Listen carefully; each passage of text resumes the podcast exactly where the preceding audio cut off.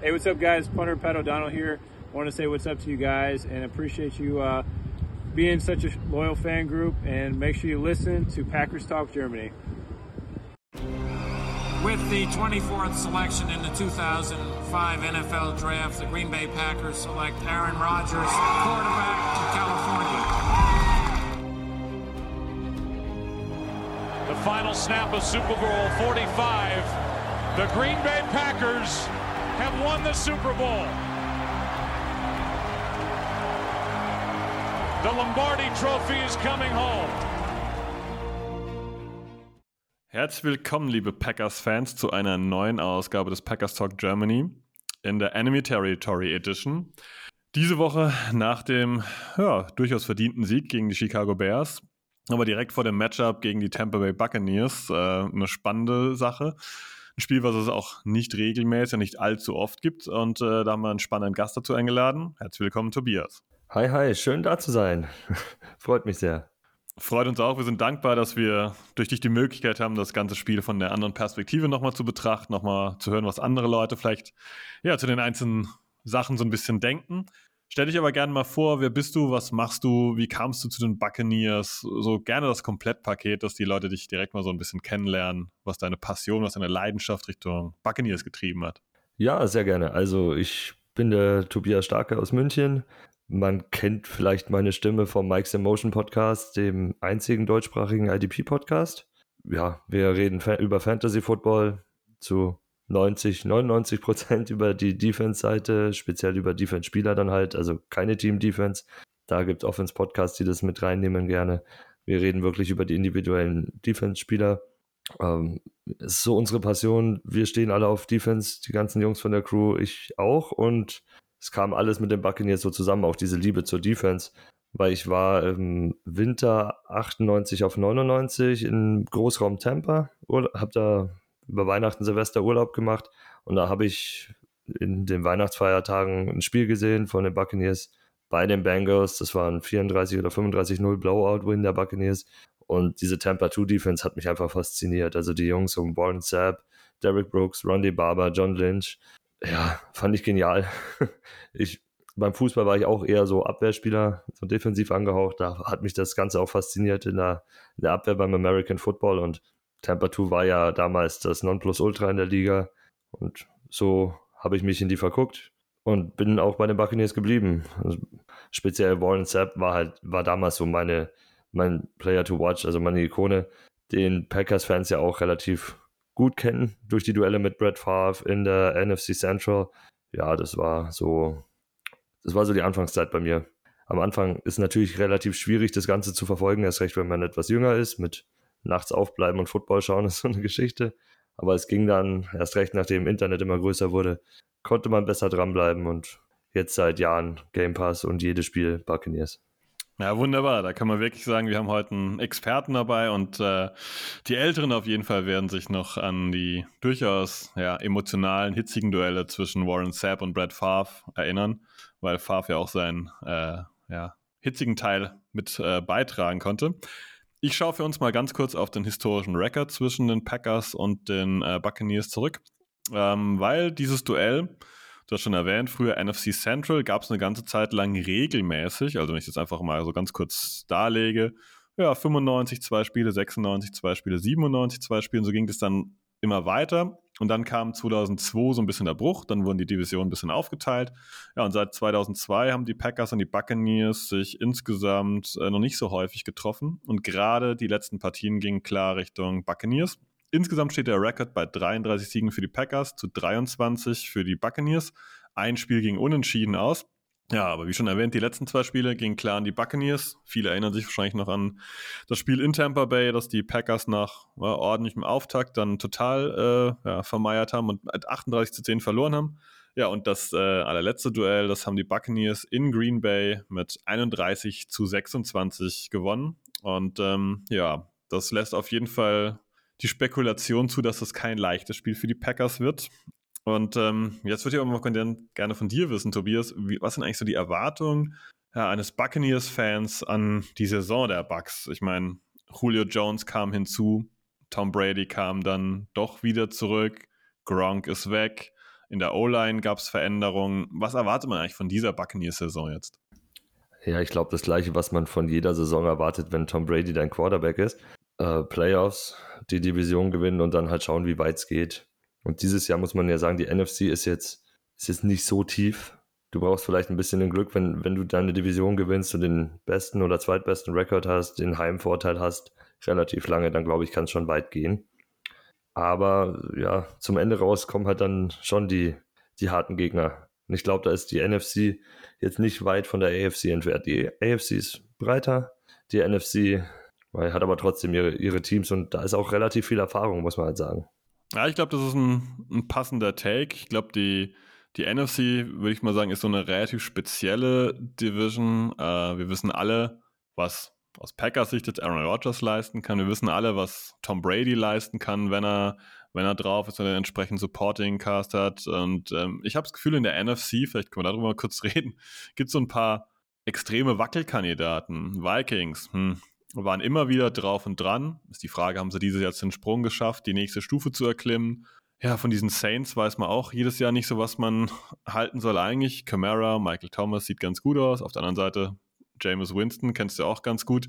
Ähm, wie würdest du da die, die Buccaneers einschätzen? Ist es so der Top-Favorit letztendlich oder einfach nur doch in diesem ja, Feld von zwei, drei, vier Teams, das da in der Spitze ist, aber dann doch vielleicht nicht, ja, the cream of the crop, wie man so schön sagt, nicht an der Spitze. Wow, das, das ist schwer. Also vor der Saison, wenn ich mir, also vor, vor den ersten zwei Wochen, wenn man sich das Ganze anschaut, hätte ich so gesagt, Top 3, Top 4 mit dabei, aber da ist eine Tagesformgeschichte, wer da jetzt im Endeffekt wen besiegt. Da hätte ich jetzt auch die Packers gesehen weiterhin. Ähm, ich hätte die Rams da gesehen und noch eine Wundertüte, die da hätte hochkommen können. Das wären für mich die 49ers gewesen, wenn dieser, wenn Trey Lance funktioniert hätte. Der ist ja jetzt leider verletzt, daher weiß ich noch nicht, was ich mit den 49ers machen. Also ob ich die da oben sehen will oder sehen will, sehen kann, was mir das vorstellen kann, aber zumindest das waren so diese Top 4 Teams und da sehe ich die Buccaneers auf der auf einer Stufe mit allen, allen Teams. Also das ist wirklich Tagesformsache dann. Die NFC, du ja schon jetzt gut erwähnt, ist ein total äh, spannender, breiter Haufen. Ähm, Interessant wird halt das Matchup gegen die Packers, weil die Buccaneers potenziell auf Receiver ziemlich dünn äh, ja, aufgestellt sind, denn Mike Evans wird nach seinem Tête-à-Tête äh, mit Kollege Latimore am Sonntag dann letztendlich gesperrt. Äh, Godwin hat bislang, ja, äh, weiß gar nicht, hat, der, hat das erste Spiel gespielt, auf jeden Fall war im letzten Spiel jetzt raus. Julio Jones war raus, das heißt, potenziell wären die Buccaneers am Sonntag ohne Evans, ohne Godwin, ohne Jones. Wird euch das wehtun? Sicherlich, oder? Ja, definitiv. Erst recht gegen eure Defense. Also, ihr habt eine Top-Defense, speziell eure DBs finde ich, finde ich klasse. Und wenn du da jetzt ohne Mike Evans eine klare Nummer 1 reingehst, ohne Chris Godwin, einen der besten Nummer 2 der Liga, der in Woche 1 kurz gespielt hat, ich glaube insgesamt drei Catches hat er gehabt, irgendwie so 5, 6 oder, oder vielleicht sogar 10 Snaps war auf dem Platz, aber dann hat er sich einen Hamstring zugezogen, direkt nach einer schweren Verletzung Ende letzter Saison. Ja, naja, pff, ja, wird, wird schwer nur Russell Gage als deine vermeintliche Eins dann, ja, weiß ich nicht. Aber Julio ist ja noch, ist ja noch fraglich, ob der nicht fit wird. Also ich, ich glaube dran, dass er noch fit wird.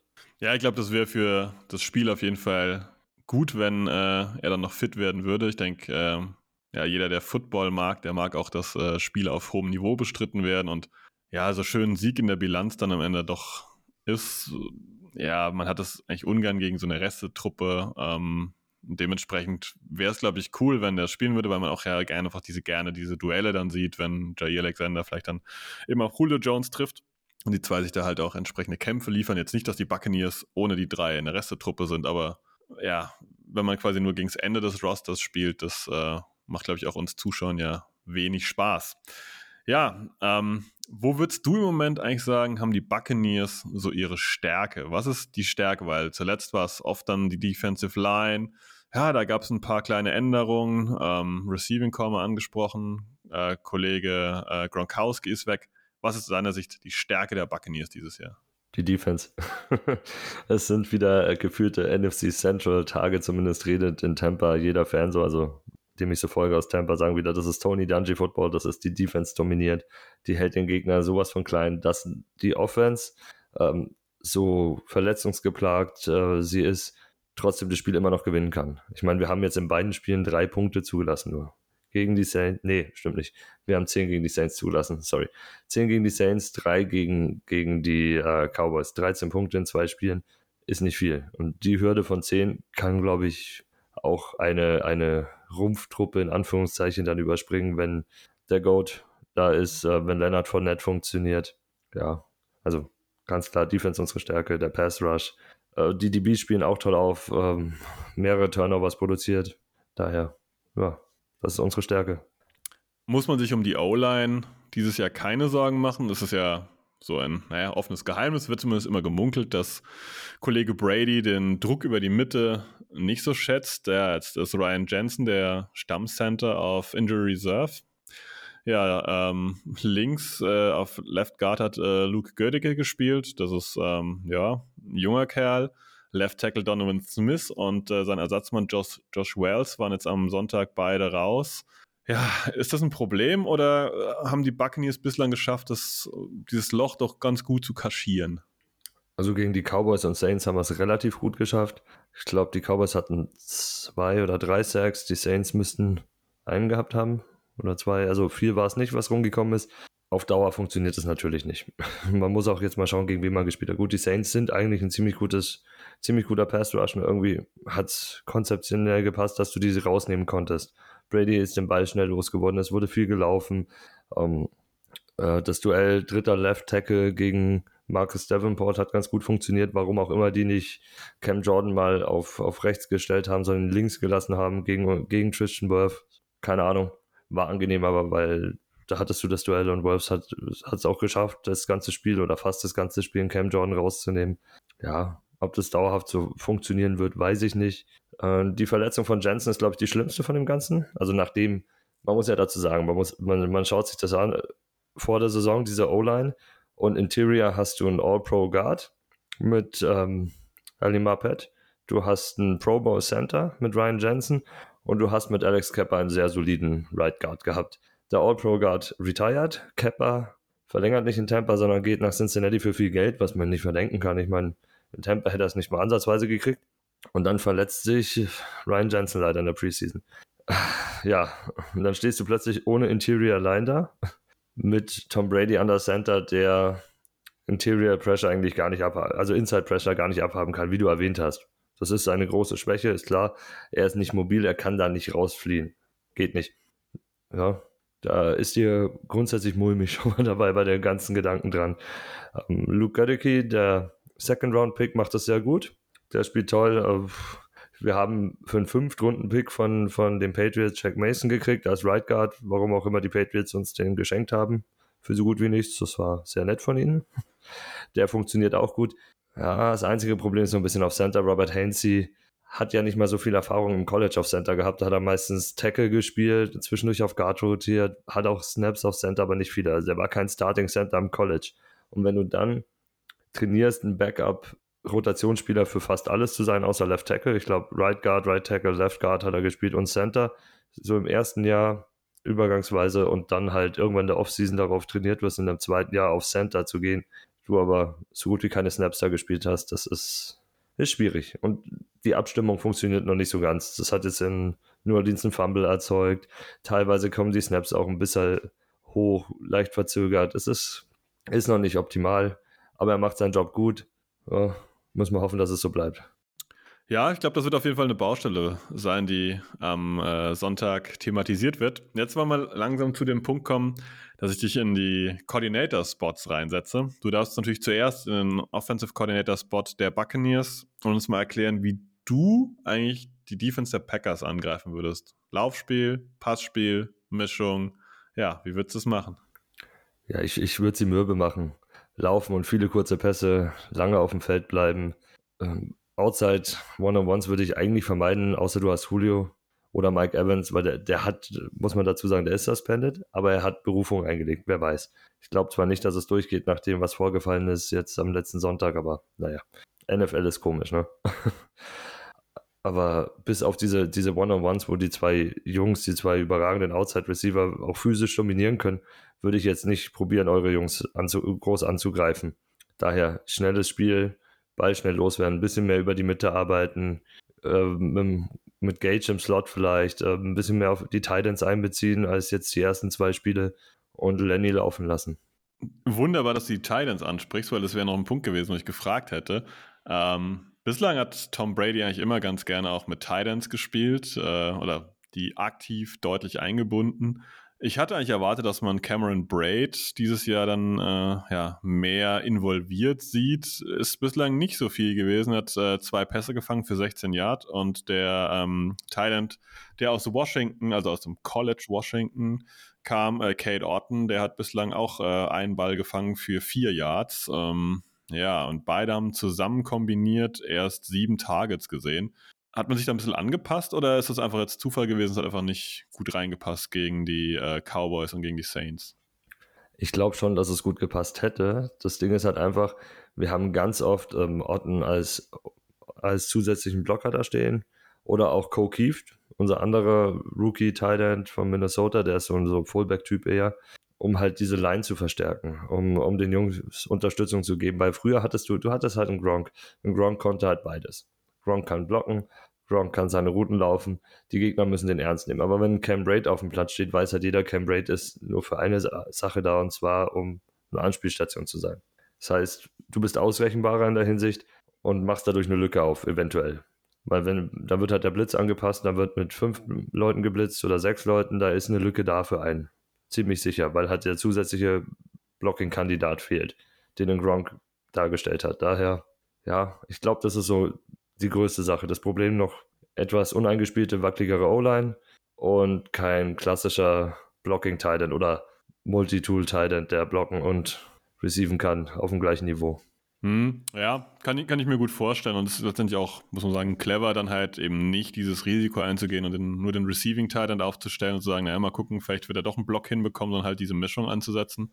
Ist auf jeden Fall äh, markant, dass sich da ein bisschen was verändert hat bei den Buccaneers.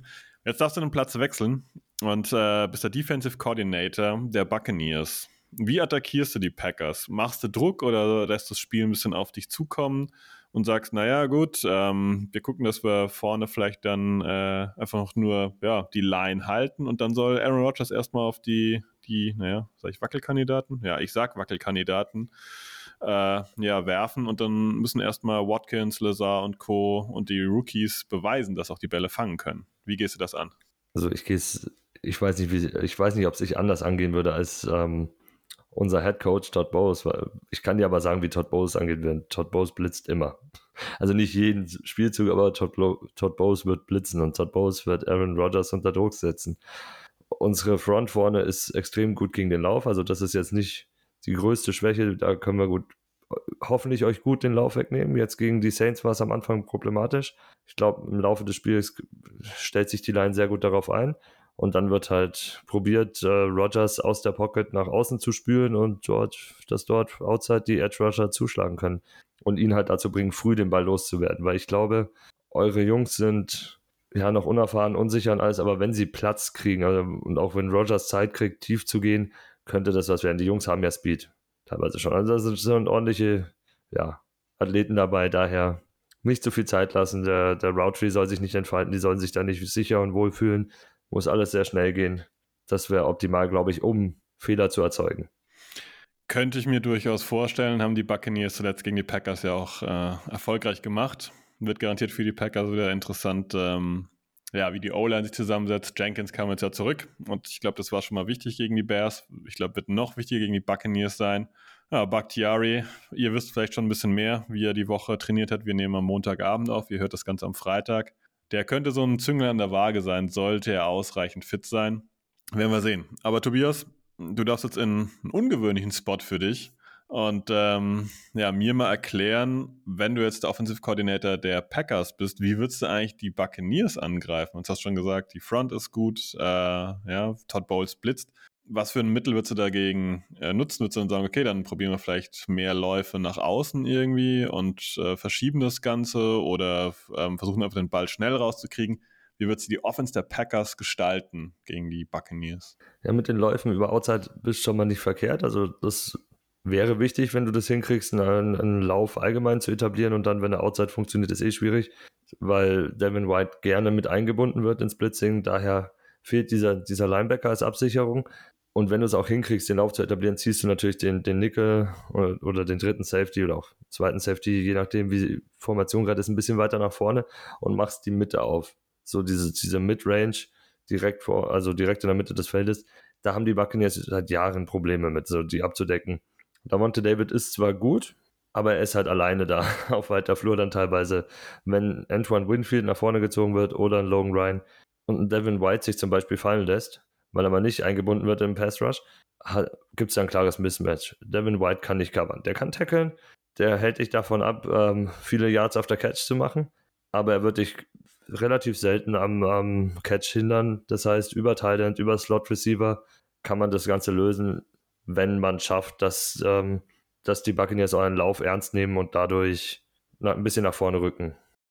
Ja, durchaus vorstellbar, wenn auch eine Aufgabe, weil ich finde, die Buccaneers Defense ist super unangenehm. Du hast schon erwähnt, wir können noch ein paar Namen fallen lassen. Vita Wea ist als äh, Tackle vorne auf jeden Fall eine absolute Granate. Ähm, super, super unangenehm. Und ich finde äh, sehr interessant bei den Buccaneers auch immer ein bisschen die Tiefe, weil es überall auf jeder Position, ja, interessante Ersatzleute gibt. Ich, Ersatz ist fast schon das gar, gar nicht das richtige Wort. Raheem Nunes Roaches, ich hoffe, ich habe ihn richtig ausgesprochen ist ein äh, super zweiter Tackle auf jeden Fall. Ihr habt den, den frühen Draftpick Logan Hall da noch stehen. Äh, Joe Tryon Shoyinka. Also ich kenne eigentlich nur als Joe Tryon aus dem College. Ähm, diesen Zusatznamen, der ist neu. Ich finde, ihr habt da eine unglaublich gute Tiefe auch und könnt auch entsprechend rotieren. Ja, das ist ein großer Vorteil, speziell vorne in dieser Dreierfront, wie du es erwähnt hast. Also wer der Nose Tackle, der mit Nunes Roaches rotiert. Ähm, dann hast du Will Ghosten auf links meistens. Der, ich glaube, der steht 80% der Snaps auf dem Platz. Der ist einfach im Beast. Speziell gegen den Lauf macht er, macht er seine Ecke super zu. Dann hast du auf der anderen Seite eine Rotation zwischen Akeem Hicks und Logan Hall muss aber sagen, Akeem Hicks, den ihr ja auch sehr gut kennt aus Bears Zeiten, ne? Allerdings. Der ist angeschlagen rausgegangen im letzten Spiel. Ich würde mir natürlich wünschen, dass er da ist. Ich weiß ihr nicht, weil irgendwie hat sich das für euch schlecht ersetzt, ne? Da war Sue, den ihr nicht unbedingt mochtet. Jetzt kommt Hicks, den ihr auch nicht unbedingt mögt. Daher, ja, für uns wäre es schön, wenn er da ist, aber ich bin mir noch nicht, noch nicht sicher. Aber dann wäre halt Logan Hall der, der dritte vorne in der Front vermehrt fühle ich mich auch wohl mit und dahinter Shaq Barrett und ähm, JTS. Ich mache es immer kürzer, den Herr Tryon Shoyinka. Den Namen hat er übrigens jetzt in der Offseason, glaube ich, angenommen, um die Vorfahren seiner Mutter, die aus Nigeria, ich bin mir nicht tausendprozentig sicher, deswegen will ich jetzt nicht sagen, aber auch, ich glaube aus Nigeria kommen, so zu, zu ehren, seine Herkunft zu ehren. Ja. Auf jeden Fall kann man festhalten, dass ihr da eine, eine gute Tiefe habt und ich finde, wenn man das klassische Roster so durchgeht und wirklich mal sagt, okay, Hicks, Vita Vea, William Goldston, Joe Tryon, Devin White, Levante David, Shaquille Barrett, das ist auf Linebacker und in der Line vorne wirklich sehr, sehr gut besetzt und äh, Jamal Dean und Carlton Davis haben sie als Cornerbacks auch bewiesen. Winfield, Logan Ryan, Mike Edwards, Keanu Neal. Ist auch auf Safety aller Ehren wert. Also die Buccaneers sind auch definitiv, definitiv, defensiv gut besetzt. Aber jetzt kommt die letzte Aufgabe. Du bist jetzt Defensive Coordinator der Packers hm, Brady werfen lassen, Druck auf Brady machen und dann vielleicht doch äh, ein bisschen mehr Raum über die Mitte ja, offerieren. Wie würdest du versuchen, die Buccaneers Offense zu limitieren, Brady zu nerven? Ja, Brady nerven machst du mit Inside Pressure und ihn in, in Situationen zu bringen, also in tiefe Situationen zu bringen, relativ früh. Was mir aufgefallen ist gegen die Saints, was mich auch nach einer Zeit gestört hat, ist, dass wir eigentlich fast den ersten Versuch gelaufen sind. Es waren immer nur Läufe von Leonard Fournette das hat in Dallas super geklappt. Ich glaube, da hat er irgendwie 137 Yards gemacht und zwar kein Touchdown, aber viel gearbeitet, tolles Spiel und dadurch das ganze Spiel auch geöffnet für uns. Das war relativ einfach für Brady, hatte kurze zweite Versuche, kurze dritte Versuche, schön angenehm. Da wird ja meistens vielleicht et etwas anders Druck gemacht dann als in, in tiefen Situationen. Da wird, wird mehr vorgezogen, probiert schnell durchzukommen. Dadurch öffnen sich im Backfield ja viele Optionen. Ist einfacher für ihn. Das liest er schnell, bringt den Ball noch immer sehr schnell los, alles super. Aber jetzt gegen die Saints war es ganz oft ähm, Dritter und Neun, Dritter, Sieben, Dritter und Acht. Und da brauchst du halt ein bisschen, bis, bis die Route sich öffnet, bis der Laufweg klar ist, bis Separation geschaffen ist. Und da hast du natürlich Zeit ranzukommen. Und der kürzeste Weg zu Brady oder nicht der kürzeste, der angenehmste Weg, um ihn zu ärgern, ist halt durch die, durch die Mitte, weil auch da die, die jüngeren Leute stehen, die unerfahreneren und auch nicht so gut eingespielten. Also so kann man Brady rausbringen. Früh den Lauf stoppen, wenig Yards am Anfang zulassen beim Lauf, ihn in dritter und dritter und Hochsituation bringen und dann Inside schön Druck machen. Ja, dann macht er, dann, ich weiß nicht, ob er Fehler macht. Er hat gegen die Saints auch keine Fehler gemacht, aber dann wirft er den Ball dann eventuell mal weg. Oder er wird halt so outside geworfen, dass wenn der Receiver ihn nicht kriegt, geht der ins Aus. Ja, oder es kommen dann, dann Dump auf Pässe auf Fournette, die man dann auch relativ gut stoppen kann. Ich glaube, man kann einfach sagen, dass, dass Brady dann einfach seine Produktion, seine direkte Produktion ein bisschen weggenommen bekommt, oder? Ja, definitiv. Das ist, ist, ist so. Und bei euch ist halt die Sache, wen soll er Outside suchen? Wenn Mike Evans nicht da ist, wenn Julio Jones nicht da ist, gegen eure Cornerbacks, da ist Outside eh nicht viel zu holen. Und ganz tief, ganz tiefe Bomben gegen eure würde ich jetzt auch ungern nehmen. Eure Safeties sind ja auch jetzt nicht von, von schlechten Eltern daher. Also Amos, Savage, hm, weiß nicht. Ja, wobei Savage äh, das letzte Jahr schon nicht so gut war und der Auftakt dieses Jahr aber auch eher mäßig. Da könnte ich mir durchaus vorstellen, dass die Buccaneers so über, ja, ähm, ja, vielleicht über Jalen Darden oder so dann doch irgendwie mal überraschen. Aber ich glaube, du hast schon recht, dass äh, es ohne Julio und ohne Mike Evans äh, durchaus schwer werden würde. Ja, wir kommen so langsam zum Ende der Folge. Ähm, ja, wie würdest du das Spiel jetzt endlich tippen? Wie geht es aus deiner Sicht denn aus? Ich bin auch immer optimistisch. Ähm, ich sage 20 zu 17 für die Buccaneers. Das ist vielleicht sogar schon ein bisschen hochgegriffen. Ich kann mir auch vorstellen, dass das dem Ding halt irgendwie äh, am Ende, äh, warte mal, so ein 14-10 wird oder sowas. Ich weiß es nicht. Es könnte, es könnte was ganz Wildes werden dazwischen. Ich glaube, dass die Defenses dominieren werden in beiden Fällen und dann die Defense, die den einen Fehler macht, das Team wird dann am Ende gewinnen. Ich hoffe, ich glaube daran, dass natürlich meine Buccaneers das sind. Ja, bislang musste ich immer positiv sein in einem Podcast. Ähm, aber ich muss auch diesmal sagen, oder nicht diesmal auch, sondern diesmal das erste Mal sagen, ich glaube, die Packers werden sich schwer tun. Ich glaube, die Defense der Buccaneers schmeckt den Packers einfach weiter nicht. Die O-Line der Packers ist aus meiner Sicht, sollte Bakhtiari nicht plötzlich 100% fit sein, äh, nicht gut genug. Und ich glaube, dass die Buccaneers das Ding am Ende mit 17 zu 13 gewinnen. Ähm, und die Packers einfach nicht tief genug kommen, um wirklich ja, mehrere Touchdowns zu erzielen. Und äh, ja, ausnahmsweise muss ich hier auf einen Sieg der Buccaneers tippen, aber mit einer Grundtendenz, dass es ein enges Spiel wird, dass es ein umkämpftes Spiel sein wird und dass vielleicht die beide Offensive, Offensive jetzt nicht unbedingt glänzen können im Spiel, das kann ich mir durchaus vorstellen, weil die Buccaneers Defense ist gut und die Packers haben auf jeden Fall die Möglichkeiten, defensiv Tom Brady zu ärgern, zu stoppen und dem Ganzen ja auch nicht den Zahn zu ziehen, aber auf jeden Fall eine Schlinge um den Zahn drum zu packen und ein bisschen dran zu ziehen. Kannst du damit auch mitgehen? Ja, ist ja auch, was ich gesagt habe. Ich glaube, das ist wirklich ähm, Defensive Schachspiel wird das Ganze werden und äh, der eine Fehler könnte dann reichen. Ein Fehler, der, irgendeine blown Coverage und dann ist einer mal durch und dann ist dieser Touchdown drin für ein Team oder zwei am Ende dadurch und dann ist das vorbei. Aber High Scoring wird es nicht werden. Ist nicht wie früher, dass ein Shootout wird zwischen Rogers und Brady oder irgendwie sowas. Nee, keines dabei ist. Also es wird auch nicht, ich glaube auch nicht, dass ein Team das andere komplett dominieren wird und drüber rasen wird, so wie das letzte Mal in Tampa. Es wird ein knappes Spiel, ein enges Spiel werden, aber nicht auf dem Niveau wie Playoffs damals. Ja, würde ich auch sagen. Dazu sind beide Mannschaften in dem einen oder anderen Bereich ja, noch nicht ausreichend äh, ausgereift oder im Moment ein bisschen personell geschwächt. Ja.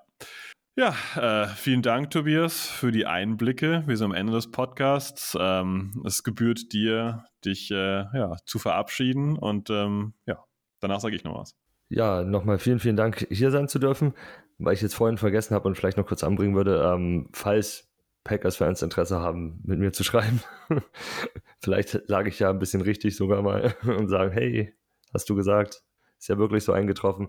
Aber auf Twitter findet man mich unter tst1860 und ähm, Mike's in Motion, den Podcast, wo ich dabei bin, findet man natürlich auch unter Mike's in Motion, auch auf Twitter. Wir haben auch einen Discord-Channel, wer Lust hat, über äh, Fantasy Football zu reden. Wir reden ja nicht nur über Defense, auch allgemein über Fantasy Football Joint. Kommt rein, unterhaltet euch mit uns und ich wünsche euch allen ganz, ganz viel Spaß bei dem Spiel. Hoffe auf ein gutes Spiel, auf ein faireres Spiel, als es Buccaneers Saints war. Das war sehr nervenaufreibend. Ja, und Go Bucks. Ja, wunderbar. Ähm, ich habe aber nur zu, mich zu bedanken, dass du die Zeit genommen hast. Vielen Dank. Äh, waren interessante Einblicke. Ist immer super spannend und ähm, ja, ich hoffe das äh, Gleiche, dass wir ein spannendes, ein faires Spiel sehen und äh, ja, ich hoffe diesmal, dass ich falsch liege und dann die Packers dann vielleicht doch den Sieg holen können und damit bin ich auch raus mit einem Go Pack Go.